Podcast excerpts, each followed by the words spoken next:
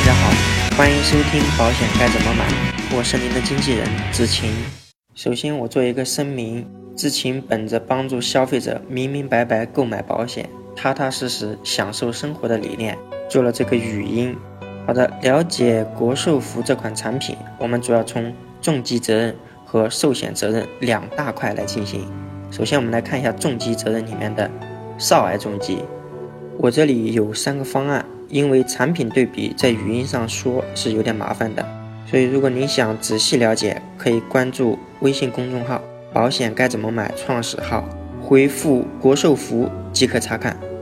我们说的第一个重点是少癌重疾，我们主要说几个重要的点。第一，等待期，国寿福的等待期是一百八十天，那我提供的另外两个方案全部都是九十天。这个等待期对于我们消费者来说也是非常重要的。我们在重疾保险的理赔当中发现不乏有一年半载、三五个月就来理赔的。接下来再提一点，就是少癌重疾可以理赔的次数，在少癌国寿福中可以理赔一次。在方案二中可以理赔三次，在第三个方案当中可以理赔一次。还有一点非常重要的就是他们的保险金额是多少？少癌国寿福的保险金额是一百万，在方案二中，二十五岁之前有一百七十万；在方案三中，十八岁之前有三百二十万，十八到二十五岁有一百四十万。如果是赔了少癌重疾之后呢？还有什么？少癌国寿福在赔完少癌重疾之后。寿险还有一百万，重疾还有一百万，在方案二中，如果赔了少癌重疾之后，寿险就没了，重疾还有两次可以赔，每次可以赔一百二十万。方案三中，寿险也没了，重疾也没了。这里我们要说一下，少癌重疾主要发生在十八岁之前，而方案三中，在十八岁之前可以赔三百二十万。在这一个点当中，方案三是极其有竞争优势的。接下来我们就看一下少癌重疾的病种分析。少癌重疾中最常见的就是白血病、川崎病、终末期肾病、小儿麻痹，也就是脊髓灰质炎，以及类风湿性关节炎等。小儿麻痹主要出现在少儿阶段，大概是一到五岁。可惜呢，在少儿重疾当中，国寿福并没有此病，只有在重疾保险中才含有，它也只能赔一百万。合同就终止了。我提供的第三个方案当中，如果出现了这个病，可以赔二百三十万，合同终止。在方案二中，如果出现了这个问题，是可以赔一百七十万的。完事之后，它还有重疾责任，合同并没有终止。如果是出现了自体造血干细胞这种手术，方案二呢，在这里有点不足，因为它没有这个病。其他两个方案都是有的，自体造血干细胞移植。是一种治疗造血系统癌症或者是造血功能损害的移植手术，最常见的就是造血系统癌症，俗称白血病。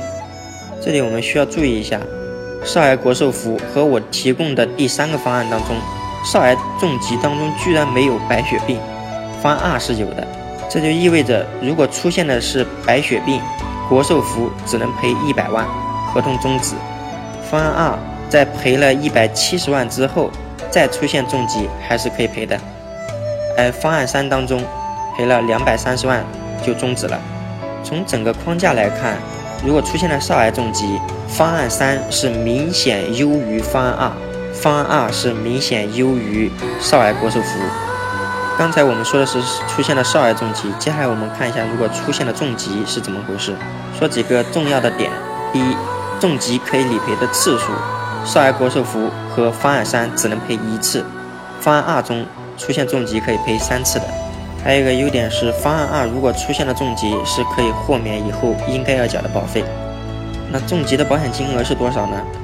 少儿国寿福的重疾保险金是一百万，方案二中重疾保险金是一百二十万，方案三如果是在十八到六十岁的时候是可以赔九十万，六十岁以后可以赔一百三十五万。如果赔了重疾之后，我们的方案还有什么呢？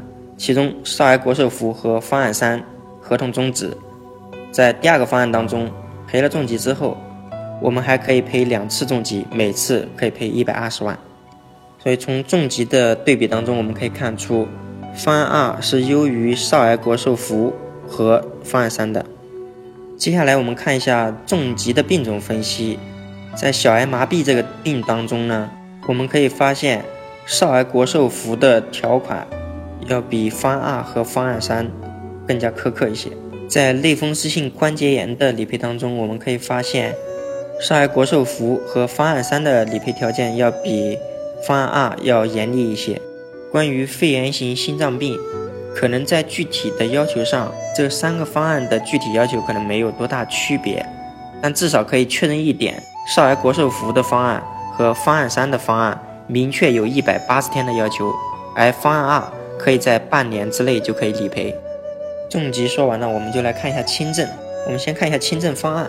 我们先看一下轻症可以理赔的次数，在少儿国寿福中，轻症只能赔一次。方案二中轻症可以赔三次，方案三中轻症可以赔五次。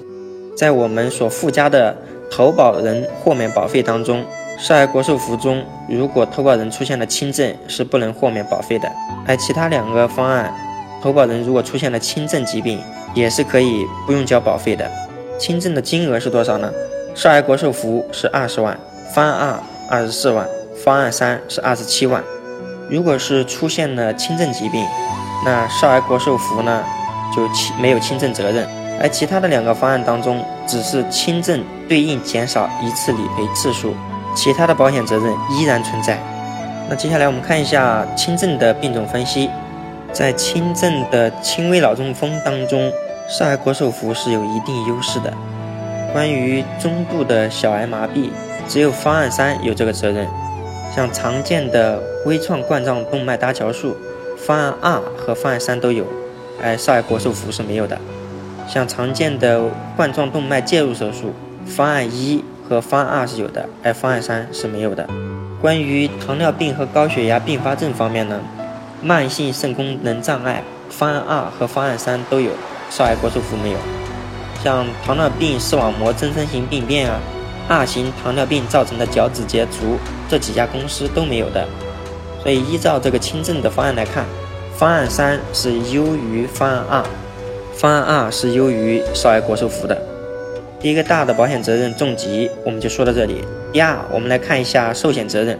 如果是健健康康的百年之后，少儿国寿福可以赔一百万，而方案二可以赔一百二十万，方案三是可以赔一百一十三点五八万。这中间方案三有一个重要的优势，就在于。在七十九岁的时候可以返还所有已交保费，总计二十三点五八万。在祝寿金方面，我们选的是七十九岁，嗯，目前来看呢，确实可能晚了一点。我们可以选择在六十五岁的时候就领，不过价格要高一些。依照此表来看呢，方案三当然是优于方案一和方案二的。所以我们总结一下，如果你看中重疾多次理赔的保险，那就选方案二。如果你想要返还保费而且保障终身的保险，那就选方案三。如果非少儿国寿福不可，那就选吧。在文章最后，我写了一首词，感兴趣的听众可以关注公众号查看。好的，本期节目到此结束。如果您想找一位财务上的经纪人，志勤可以为您的家庭财务出谋划策。关注微信公众号“保险该怎么买”，创始号，更多有用资讯等着您。